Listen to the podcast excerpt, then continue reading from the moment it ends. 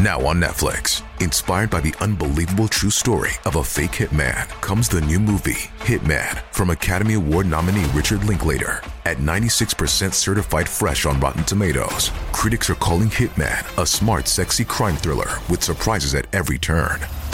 Starring Glen Powell and Adria Arjona, Hitman. Now playing on Netflix and in select theaters. Rated R.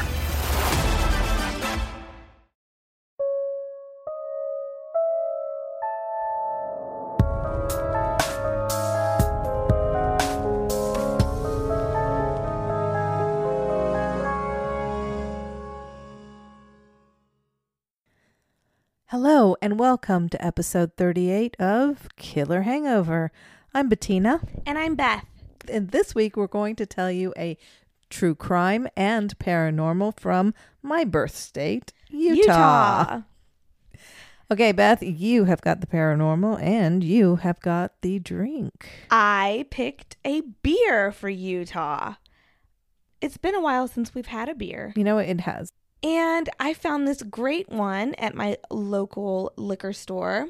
And I'm totally going to guess on the brewing company. I believe it's Uinta, U I N T A Brewing Company. It is out of Salt Lake City, Utah. Oh, yeah. And the beer I chose is another IPA because that's my favorite. Sorry, mom. uh, it's called Clear Haze and it has this really pretty picture of a purple mountain. And I really liked it because on the back it has like a little graph that shows you how many how much hops is in there, how malty it is, like how much body's in the beer and the color of the beer. So it's pretty hoppy. It's Oh, on the very high end of hops. Uh, it's a low malt, not a lot of body, and a light in color. Interesting. Okay. I, at, on the can, right around the rim of the can, is a compass. I know it's so pretty cool. cool. no, it's a pretty mountain on the can. Yeah. Okay.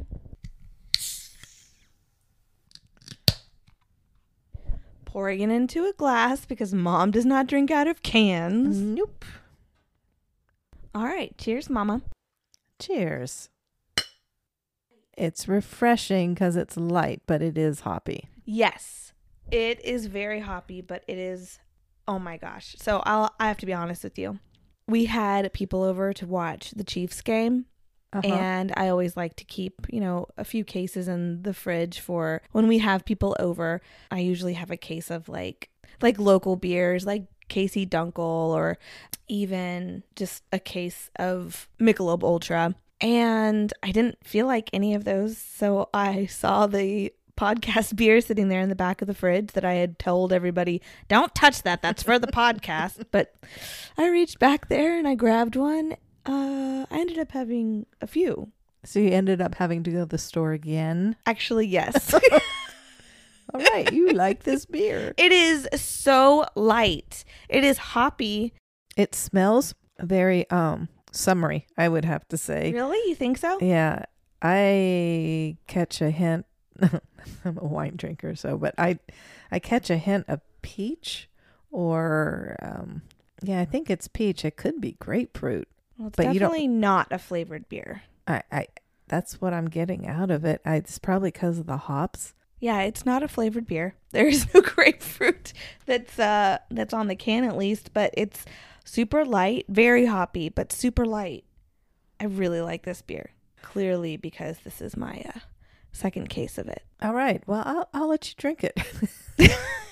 kind of like whiskey's not your thing. This this hoppy. All right, this will be the last IPA that I bring to No. the podcast. No, I- I love trying them. I know you do, but I will bring I'm not saying my last beer, but my last IPA. So we're gonna dive right in here, and I'm going to tell you a story about Martin MacNeill. Ring any bells? You're looking at me with a not ringing any look bells, mama. and nothing going upstairs here. okay. So, in researching this case, I discovered actually a beautiful woman that I wish I had personally gotten to know. Michelle Somers was born in 1957, so she would have been a little older than me, the daughter of Milton and Helene Somers. She grew up in Concord, California. And from all accounts was very active and talented. She played violin, she was an actress, a cheerleader, and homecoming queen. Oh. And along with that, she was also a very good student and active in her church, which was the Church of Jesus Christ of Latter day Saints. She graduated in 1975 and then did some modeling, and in 1976 was crowned Miss Concord. Oh, my She's goodness. Very, very pretty. In late 1977, Michelle went to an LDS, Latter day Saints, Mhm. youth activity evening. There she met a handsome young medical student, a man only a year older than she was, Martin MacNeill. And Michelle seemed to have a lot in common with him. And from the start, Michelle felt very comfortable with Martin. So much so that in February of 1978, so just a few, like a few months after they met, Sure. the couple eloped Oh, my goodness. and started a family right away. In fact, five years later, the couple had four children Holy cow. Rachel, Vanessa, Alexis, and Damian. By this time, Martin had graduated medical school, and a year later, he was licensed as an osteopathic surgeon in California. And by the way, he had decided to go to law school. Oh, my gosh. He graduated from BYU Law School in 1990, and I'm not sure he did anything with that degree. I didn't catch anything in So, my what is research. she doing during this time? She's raising the family. Okay. Yeah, she's busy with that. Four little ones under five. Yeah. Ay, ay, ay, ay, ay. In 2000, Martin was appointed medical director of the Utah State Developmental Center. By 2007, the family lived in Pleasant Grove, Utah, in a beautiful gated community. The family had also increased in size. Michelle and Martin had adopted four girls from the Ukraine Oh, my gosh. Giselle, Sabrina, Ella, and Ada. Oh. Sounds almost too good to be true, right? Martin is a successful doctor. Michelle is a homemaker, very active in the community and at her church. Alexis is following her dad's footsteps and going to medical school. And Damian is also following his dad's footsteps by going to BYU Law School.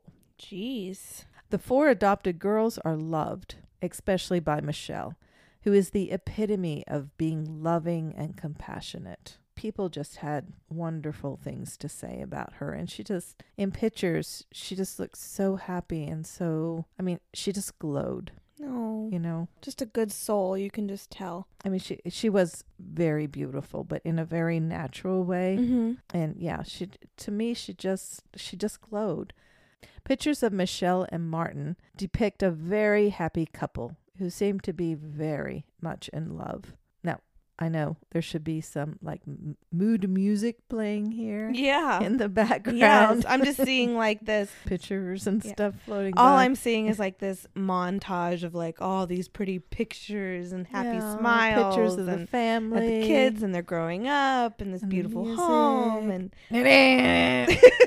oh god The music changes hopefully not that i don't know what that was You'll find out. We all know that things are not always as they appear on the outside. Mm-mm. According to reports made by Rochelle and Alexis in a 2020 episode titled The Perfect Nanny on ABC News, their father started changing when he turned 50. He became obsessive about his appearance, going to the gym every day, losing weight, and tanning. oh He was also working late several days a week. And I said that with quotes around working late. yeah they can't see you I'm telling you. so Michelle it's like a midnight a midnight crisis a midlife crisis midnight midnight crisis. Yeah, that too. Michelle was certain he was having an affair, not the first one in their marriage, oh no and accused him of it. In response, he told her that, hey, it'd be a good idea for her to look younger too. Now, remember, oh my I described gosh her. what an ass She was beautiful. She was beautiful. well she was crowned miss so and so like she had to and that was when she was young, but even as she got older, she was beautiful. No Oh. wrinkles. I mean, she was really, very, But very I'm pretty. sorry, regardless, how dare he tell her that? Yeah. She had to look younger too. And to do that, he pushed her into having a total facelift. now, Michelle admitted to her daughter Alexis that she did not want to have the operation. And in all the pictures, you can see that this beautiful woman just didn't even need it. I mean, she she hardly had any wrinkles and like I don't I I can't say enough how pretty she was. But Martin was very persistent. And He- emotionally abusive. you know, uh, sh- she wanted to keep the marriage. You know, she wanted to do whatever she Sure. could to keep the Keep the peace in the family, I'm sure. Oh, Martin had already chosen the plastic surgeon because he had, quote, wanted it done right. So on April 3rd, 2007, Michelle received the facelift. Before leaving the facility, Martin had spoken to the surgeon and had requested the surgeon to prescribe some heavy duty central nerve system depressants because, quote, Michelle does not deal well with pain. The surgeon disagreed with Martin, hmm. but ended up deferring to him because, well, he's a very respected doctor in the community. Michelle ends up going home with Percocet, Lortab, Valium, Ambien, and I know I'm going to mispronounce this, Phenergan. Mm. They're all heavy duty Yeah. pills. The next day, Alexis, who is home on break from medical school, finds her mother unresponsive because she's so heavily sedated. Jeez. She confronted her father, who just matter of factly says that he probably gave Michelle too many painkillers, which caused her to throw up, so he just gave her some more. What? He's a doctor, right? hmm So this is just like out of norm for him though, right? Like he's just slowly morphed into this person or has he always been this much of an ass? Um, Or do we know? We'll see. Alexis told her father that she would take over giving her mother the pain medication. Good. Now remember, Michelle has had a facelift, so her eyes have patches over them. She can't see what medication she's receiving.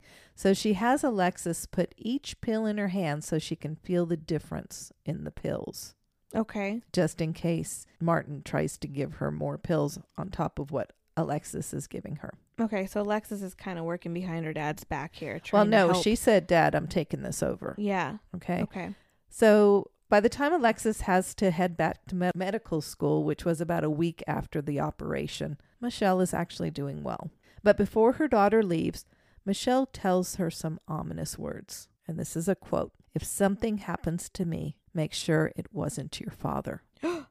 Alexis admits on the 2020 episode I wouldn't have left. well, she admits on the 2020 episode that she kind of mm, blew off her mother's words and she headed back to school confident that her mother was fine. Oh no. This is a father that she adored, Sure. a father that has always been there, a, a father who was a doctor. Her mother, But she already had to step in to for the for the painkillers. well, and she did, and her mother was fine. Mm. Okay, her mother's back up on her feet and she's doing her own thing.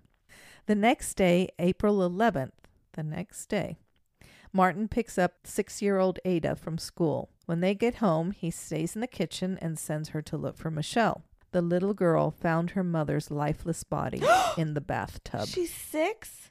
Oh my god. Martin frantically calls 911 after sending Ada next door to get the neighbor to help him get Michelle out of the tub. Again, on the 2020 episode, you can hear his conversation with the dispatcher. He's frantic, but also, and this is personally what I got, was arrogant. Hmm. So much so that while the dispatcher is trying to get information from him, he hangs up on her. What? She calls back. He yells that he's a physician, so he knows how to do CPR and proceeds to hang up on her again. Well, was she telling him to do CPR? Well, she was a dispatcher, so she needed all the information. Is your is she breathing? Is she Okay. she's asking him, you know, that's her job. She's asking him all these questions and so he just to me he did sound frantic, but he just also sounded full of himself. Like I'm calling you because I know I have to call you, Oh, but I don't okay. really have to call you. Ew. Before the EMS arrives, the neighbor that Ada had gotten to get to help Mhm. Um, has come. He stated on the episode that he thought Martin was behaving a little odd. He would be doing CPR very calmly, then stop and frantically wave his arms and scream, Why? Why? Then go back to calmly doing CPR. Okay, that's a little weird, but every, we don't. Every everyone reacts, to, to, emergencies differently. Yeah, that's what I was just gonna So say. we don't know what we would do in that situation. This was Martin's reaction. Okay. After Michelle was taken to the hospital and pronounced dead, Martin called his daughter Alexis to tell her her mother was dead. Yep, pretty much. Just like that. Your mother is dead. oh my god. Alexis immediately headed home. After looking around, she asked her father where her mother's medicine was. She wanted to count the pills to see how many were left in the containers. Hmm. Because remember, she had just left the day before. Oh yeah. Her father answers that he had someone flush them down the toilet. They made him too sad to look at. What? That doesn't even make any sense. Alexis and her sister Rochelle questioned their mother's death, even though the coroner had ruled it natural causes, saying, That doesn't even make any sense. saying that the 50 year old had died of a heart attack. Remembering her mother's suspicion of her father having an affair, she went through his phone records and found a number her father had called often, not just recently, but going back about one and a half years. Oh goodness. The person on the other end was Gypsy Jillian Willis. The children are not given much time to even process their mother's death when Martin tells them that her funeral will be in three days. Forget My about Michelle's family making arrangements to come to Utah. According to Michelle's sister Linda Cliff on 2020, they were told by Martin not to even come. Why? Why? They never really cared for Martin. Struck them as someone that had something off. There was something off about him, and he was very arrogant. They never They're really liked him. Very right. So, and I think Martin was a bit controlling is my my read. I don't know, but maybe he kind of separated Michelle from her family slowly Mhm. but surely. So he was like, "Yeah, you don't even have to come to this." Oh my gosh, I can't even imagine. So obviously there were no loving feelings between them and Martin. And sitting among friends and immediate family at the funeral was a woman the children did not know. No. She came through the condolence line, and Martin, who was standing next to Alexis, asked the woman's name. Gypsy Willis, says the woman. Both her father and Gypsy act as if they just Never met. met. A few days later, Martin tells Alexis and Rochelle that he wants to hire a nanny for the younger children and he will conduct interviews. Funny, only one person applied Gypsy Willis, Oh my gosh. who got the job to take care of the girls. A job she really wasn't qualified for. Oh no. Rochelle noted that Gypsy did not clean, she didn't cook, and rarely even paid attention to the girls. When confronted about this, Martin kicked both Alexis and Rachel out of the house because they weren't nice to Gypsy. How, old were they? Well, Alexis was going to She medical was in school, Medical school, yeah. and Rochelle was older than her. Okay. But yikes. in oh my god. the gosh. 2020 episode, the both girls were talking about it, and they said we didn't even have our shoes on. He What? literally at that moment kicked them out of the house. They couldn't even get their shoes. Oh my gosh. Oh, this gets worse. No. Gypsy took Martin to Wyoming to meet her family. While there, and this was three months after Michelle's death, by the way, Mm. he proposed to Gypsy with her family present. He's disgusting. When asked in an interview on the 2020 episode, I keep going back to that, but it was amazing. The episode was great concerning this um, Case. case. Thank you. oh, Mine just went.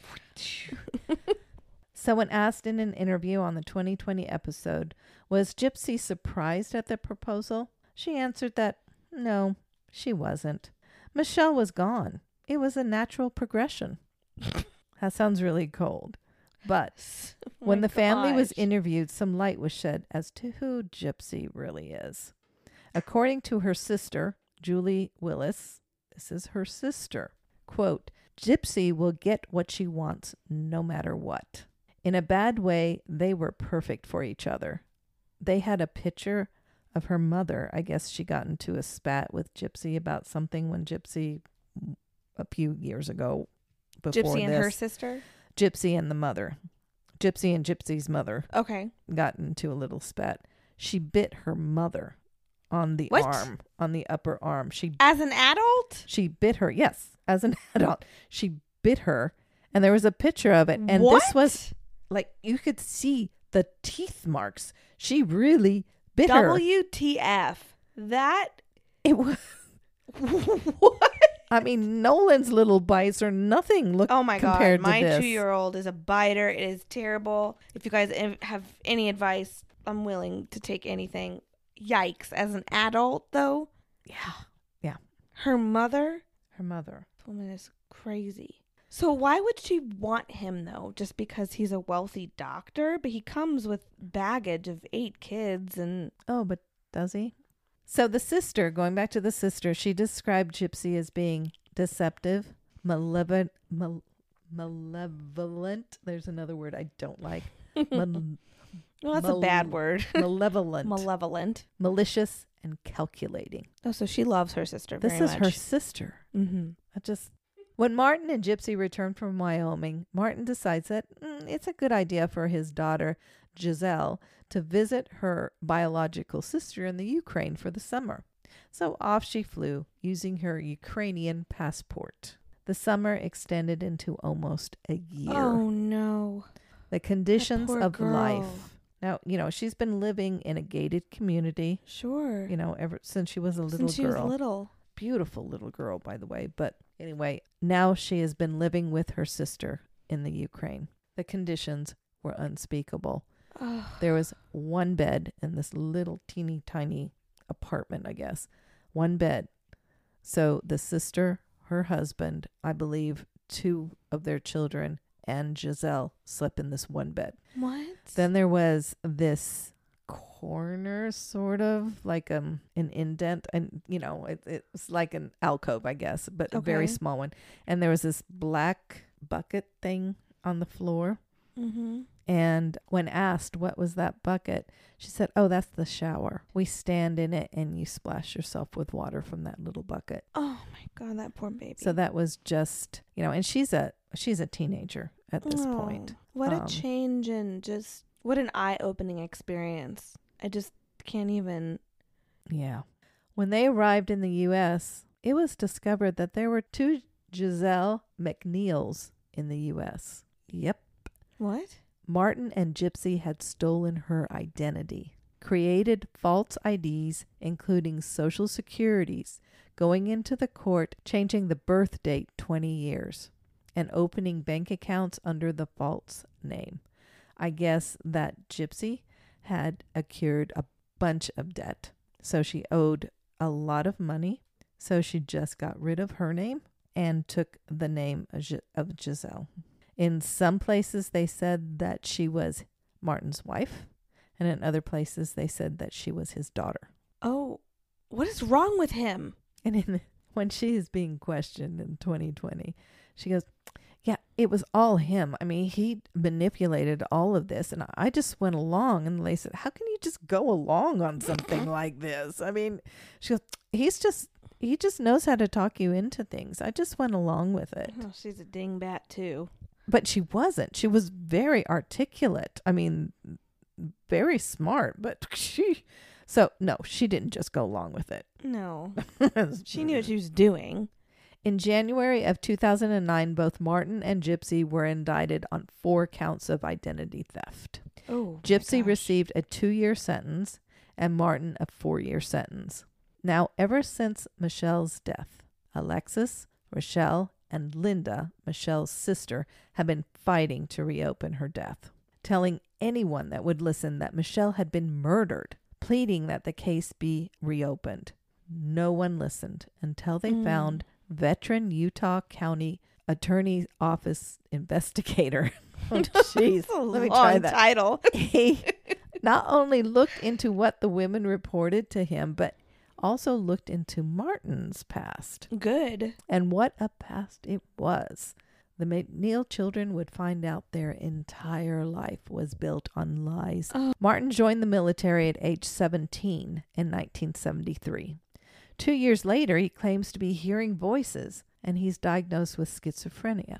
he gets honorable discharge from the military and receives VA and Social Security benefits up to $3,000 a month. Holy for cow. Years, even when he was a doctor. Holy a total cow. That's a of lot of money. a hundred thousand dollars. In 1977, he was arrested for writing phony checks, buying furniture for his home, jewelry, 60 pairs of socks. what? Why so many socks? and 24 pairs of shoes. That is so random. Oh, and a year's supply of chocolate covered cherries. Okay, well that I understand. That's a necessity in life. he spent six months in jail for forgery, theft, and fraud, and was put on felony probation for three years. Witney then discovered that Martin lied on applications to get into med school Oh no. and later to BYU Law School while he was on felony probation. Witney is quoted saying in an interview with ABC News, quote, "The guy is brilliant. I'm not saying he's not smart. He just lies." Jeff Robinson, chief of the Bureau of Investigations for the Utah County Attorney's Office, joined Witney to take a look at Martin and Gypsy. They met in a chat room. Martin and Gypsy met in the chat room, not the guys. Oh. I was gonna say, oh, okay, I'm They met, they met in a why, chat room, and it wasn't long before he paid for an apartment for her to live in. Now, remember, this is one and a half years before Michelle died. So hold on, did Michelle know about all of this? She was getting, remember, she accused him of having an affair. Sure, but so she was thinking that he was. so did all of this stuff happen, like the fraudulent checks and all that, before he met Michelle, or yeah, did that happen? before he met Michelle. Okay. Yep. She 'Cause was he was a a med- driven person. She he was, a really med student. heading on like a, she was heading on a good path herself. Like Mm-hmm. he really conned her. Remember, he was a med student when she met Mhm. him. So yeah, he he lied to her too. Hmm. The two investigators are sure they are on the right track. Martin killed his wife. But reopening the case is not an easy task. There was no evidence collected at the scene. Not at all, because the police thought that this was a natural death. Sure, but that doesn't. So to start, they asked a toxologist to look at the original toxology report. And what did they find? Only that Michelle had oxycodone, Valium, Lortab, and Ambien in her system when she died. shoot. The Utah Medical Examiner's Office revised the manner of death from natural to undetermined. On August 24th, 2012, Martin was charged with the murder of Michelle. His trial began on October 17th, 2013, and on November 9th, Martin was found guilty of murder and obstruction of justice. Good. That's 15 years to life, and then an additional 1 to 15 years for the obstruction. On top of that, Martin was charged. Oh, and this just gives me the heebie jeebies. On top of that, Martin was charged with forcible sexual abuse in July 2014. Who did he abuse? Oh no. None other than his daughter, No. Alexis. No. So she was laying in bed, I believe in her parents' bedroom, just to feel close to her mother. Mm-hmm. And she was, Af- like S- after her mom's after her mother passed. passed, Yeah. and her father came and laid beside her and started rubbing up against her and stuff. What? And she was like, What the hell are you doing? And he goes, Oh, uh, I-, I thought you were your mother. What a sick. Regardless of the outcome, I think I'll be able to sleep a little better tonight knowing that I've done something in my power to protect my family, protect my little sisters, and others from my father, who is a murderer and a sexual predator. Alexis is quoted as saying to Desert News reporter. So, on another sad note, I mean, this Mm, family's been great. through hell. On January 16th, 2010, their brother Damian committed suicide. Oh no. by overdosing on prescription drugs. Oh. He was attending law school. Suicide Shit. might run in the family as Martin attempted suicide a few times. Once after his arrest, while in prison, he tried to cut his wrist with a disposable razor. I don't even know how you could do that. I- he did finally, on April 9th, succeed. At age 60, Martin was found near a greenhouse at the prison. He had used a gas line intended for a heater inside the greenhouse and a hose to kill himself. Bummer. He made sure there were no cameras in the area. He wanted his attempt to succeed, and it did. Now I Shucks. I had, you know, you you said what did Gypsy see in him? He had all these kids and blah blah blah. Well, the girls were older, so they weren't in the house anymore. Sure. The younger kids, well, they wanted to get rid of one by sending him to the Ukraine, Sick. and the others they tried to adopt out. what? They tried to put them in other homes. Did Alexis and like the older siblings try to step in in that? Like, I guess it's out of their control. I understand, but holy cow! I think it was Rochelle that said, "I'll I'll just take the girls." Yeah. I mean, uh, you know, I'll Oh my gosh. I know. I know I called you and I was just like, Beth, I can't stand this man. No, you use the word hate, and you rarely use the word hate. I cannot stand him. I just No, what a horrible human being. Just so I don't ugh. I don't know how he was. I never saw anything. The girls, I mean, the girls loved him. He was a good dad, you know. They they didn't report any kind of abuse or Mhm. anything. It, and I don't know how he treated. I mean, he did have an, an affair earlier in their marriage. Michelle found out about that, and he put an end to it. But then, you know, along came Gypsy. I don't know. I just ugh. But he, it, it was like he turned fifty, and like this other person. But you can't say that because in his youth he was quite a swindler. Also, You know what it sounds like? He had a midnight crisis. Whatever the hell that is. yeah. Martin MacNeill. There you go. Martin MacNeill, blah, blah, blah. okay. On to the paranormal, Mom. How are you doing on that beer? Good. Let me take a drink real fast. Okay, okay, okay. Yuck, yucky guy. All right, Mom. This week I'm going to copy you and cover two places. okay. But unlike your DC episode, I don't know if we're to laugh quite that hard. Oh, why? That was fun. I tried. I tried. I don't know if I can beat it though. That was just really good. But the two places I am covering do tie together. Okay. So let's take a drive, shall we? We're going to take a drive down a haunted road, Big Cottonwood Canyon Road. The road is 15 miles long. The road begins at the mouth of the canyon just outside of Salt Lake City, Utah. It runs east into the canyon and ends at like this large loop. The area was carved by glaciers, and the canyon is made of this beautiful white granite. Oh. There is a beautiful creek, Big Cottonwood Creek, that runs along Big Cottonwood Road. Imagine that. this creek is Were there the s- cottonwoods there? so there's a big cottonwood canyon and a little cottonwood canyon. So I just imagine the cottonwood trees are bigger on this road than the other canyon. I don't know. Anyway, this creek is the source of most of the city's drinking water. Okay. The road is known to locals for all of its outdoor activities. There are a lot of hiking trails, cycling trails, rock climbing, skiing, and snowshoeing. I actually went there when I was Oh, young. sh- she's over there nodding her head, like, and I yes, was like, yes, "What? My father took us there sledding. really? Uh huh. And then in the summer we went up on a hike and had a picnic Oh my god! because it's right outside of Salt Lake. Oh, it's right outside. And my dad grew up in Salt Lake, so he knew the area very well. oh, that's crazy. Well, maybe you'll know some of the places I talk about then. I doubt it. I was little. Oh, okay. Maybe you won't know then. The loop at the end of the road is in Brighton Ski Resort, where there is, well, skiing, this is so exciting. I've been there. Yay. lodging, and lots and lots of trailheads. So let's start at the loop and drive the 15 miles back into Salt Lake City. Now, back in the day, this road was a railway. The railway would haul granite downtown to Salt Lake to build the state capitol building, courthouses, many old buildings.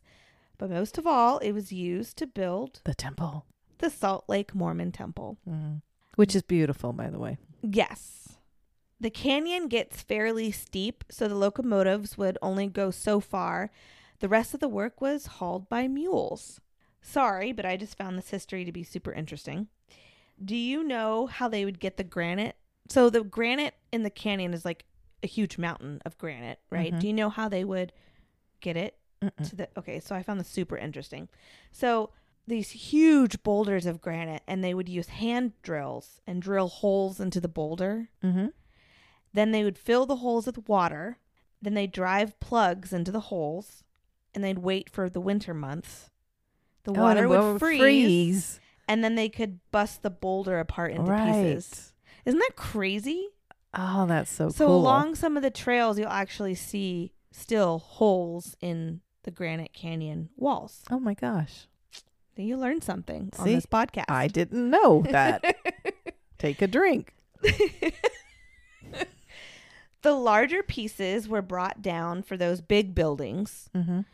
like the Salt Lake Mormon Temple, but the random bits and pieces were still used. They were used for farmhouses out there in the mountains, the abandoned 19th century power plant that is left out there still today on the hiking trails, which, by the way, I'm not covering because I didn't find that it was haunted anywhere, but it's super spooky. I watched a lot of people like walking the trails and coming across the abandoned powerhouse, Mm-hmm.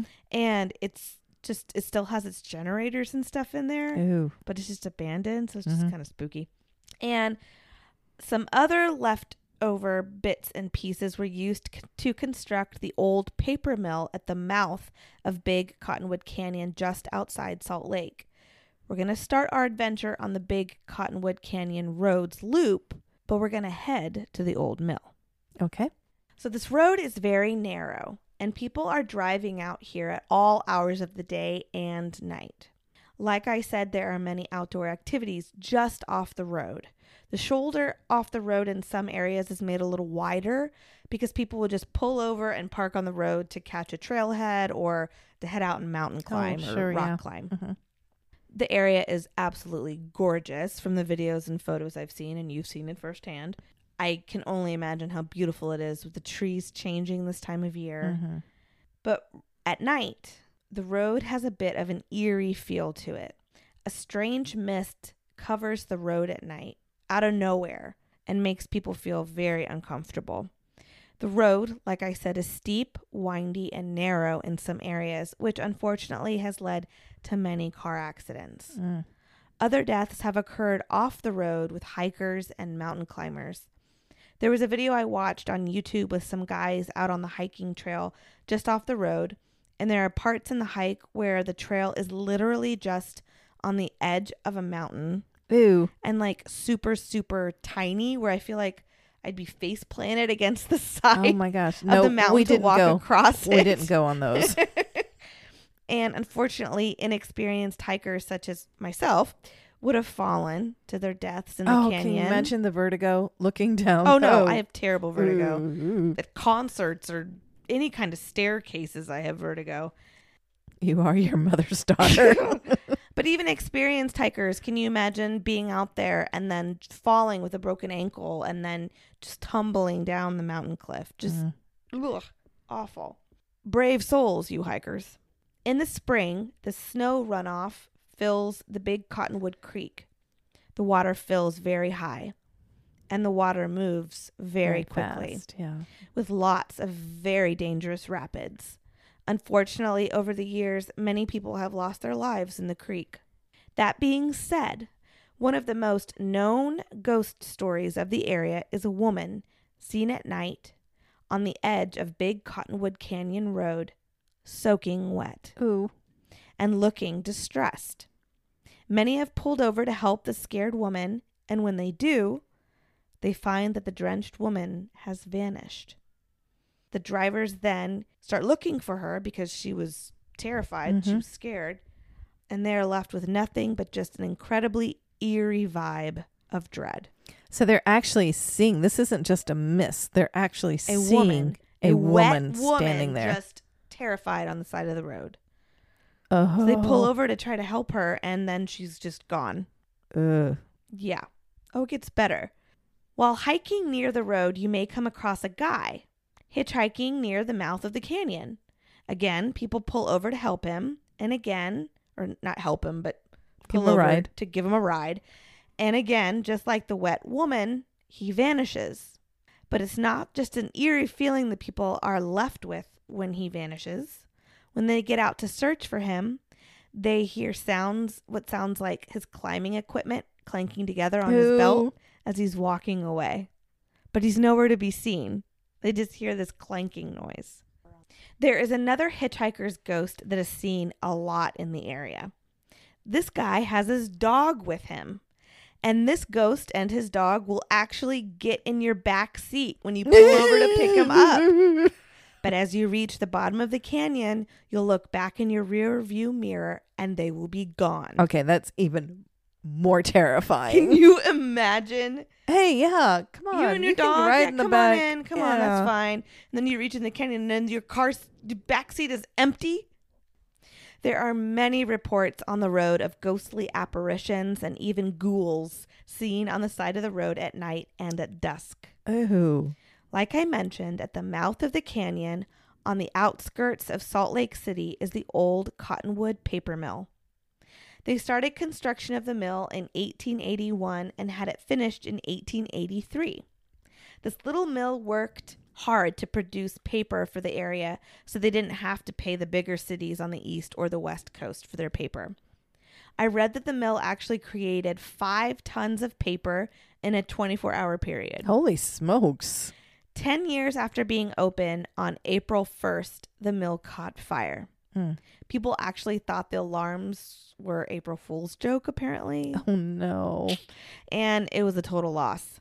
The building was just left to its skeletal stone structure, which was those bits and pieces of the leftover granite I mentioned before. Oh.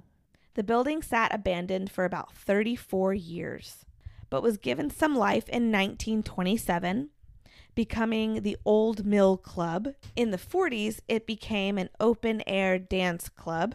And then in the 70s, it was a discotheque. Later in the 70s, they used the building as a haunted house. And then in the 80s, it was a craft boutique. Boy. But then again, it closed and to this day sits abandoned and seriously locked up tight. really? The city named it Condemned in 2005. Is it just one one story? It's or- huge. Oh, no. it is. So Oh. it's very large area. So I couldn't quite tell from the pictures or it looks like it was an extended building and you can tell the one that originally caught fire because it literally is just stone walls with no roof, but you could tell it used to be a structure. And then there is an actual building still there that I'll I'll talk about, but there is a still standing building, windows, walls, ceiling, That's roof. attached to where it, yes. it burned. So, but this whole area is just surrounded, locked up tight. I will say for the fact that it is the spooky ooky season, but Halloween 6, The Curse of Michael Myers, was filmed here at the Old Mill. oh, really? I guess the shots and the the interior shots of the big ceremony scene in the movie were shot there. Interesting. So maybe the fact that it's locked up and the owners are not messing around with arresting people who enter, Mm. but the fact that it's a large building that's like untouchable, maybe that adds to the mystique of it all. Sure.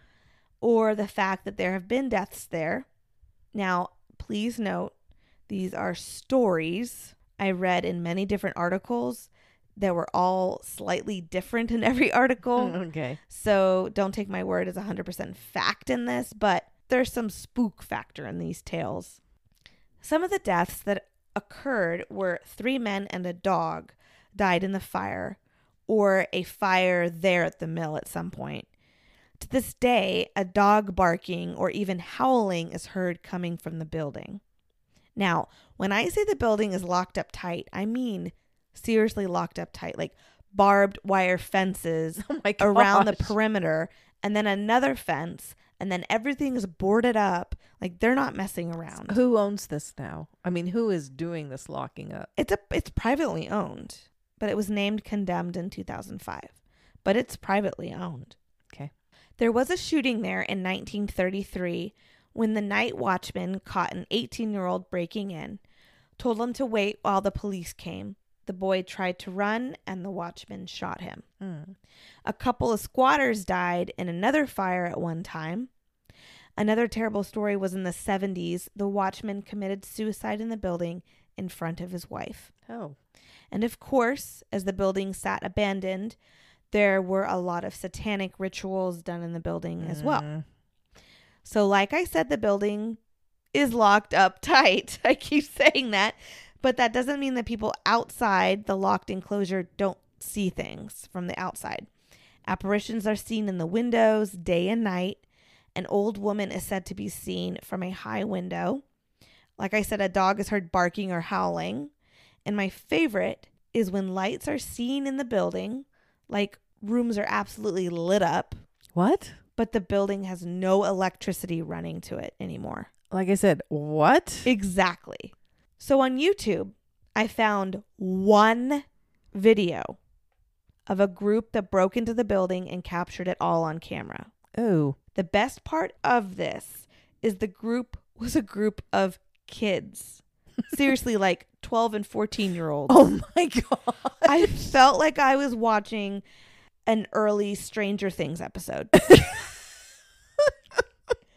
I scold them for literally breaking the law and going into a dilapidated building That's dangerous. where they could have been badly hurt. yeah. But I also give them a virtual high five because it was cool to see in there.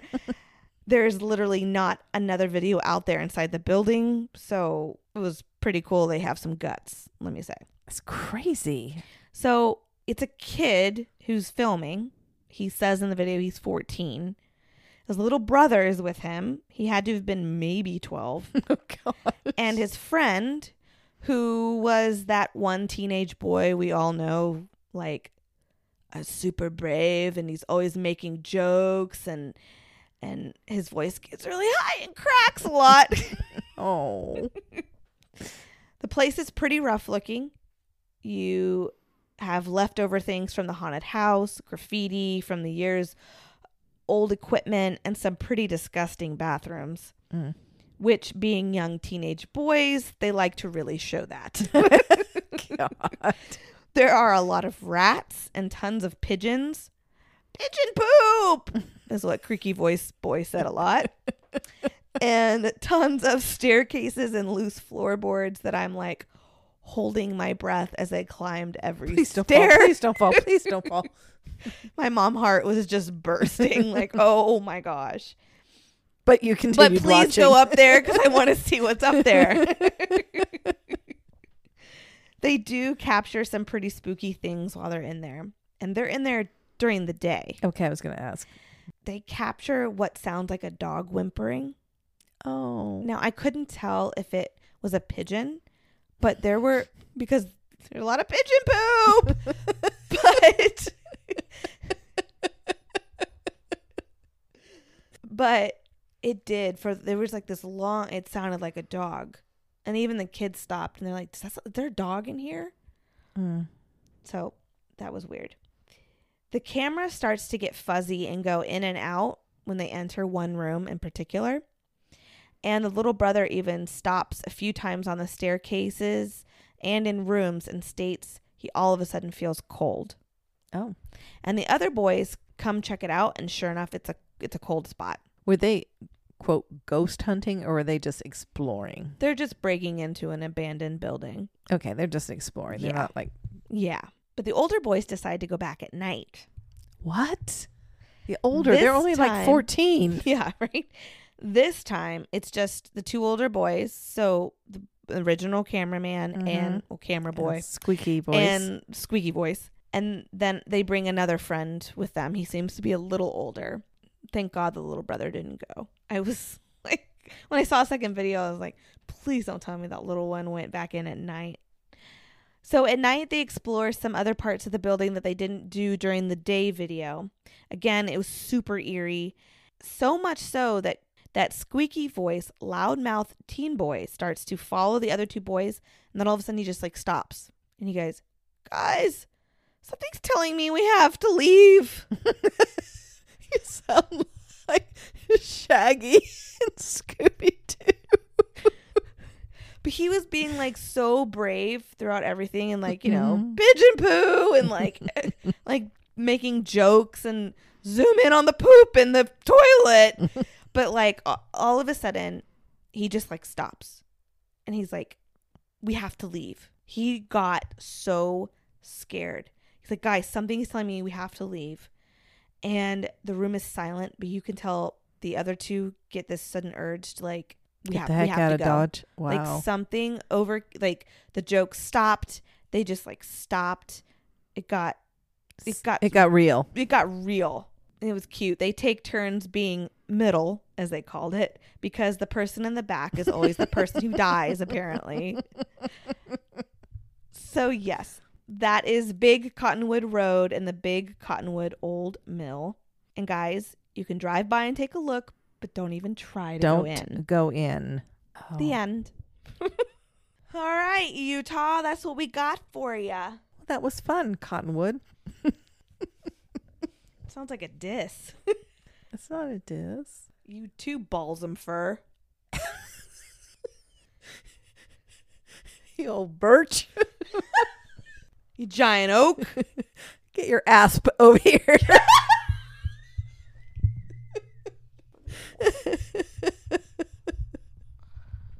Alrighty, next week we will be covering the state of Alabama. Alabama. Yes, that's right. I will be doing the true crime, and Mama will be doing the have paranormal. Fun stories. Yay! Well, thank you guys for listening to this week's episode. You can find more information on this episode and others on our website, which is www.killerhangoverpodcast.wordpress.com. Also, remember our Patreons? Yes, guys, we have extra episodes. They come out early for y'all. You can find the link in the description of this episode. You can find us on, on social media on Facebook and Instagram. Give us a follow. Send us your stories. Keep those stories coming in. We love them. And we'll see you next week for Alabama, or you'll hear us. we won't see you. Okay, I gotta go. This beer was uh, enough for me. Cheers, Mama. Love you, kid.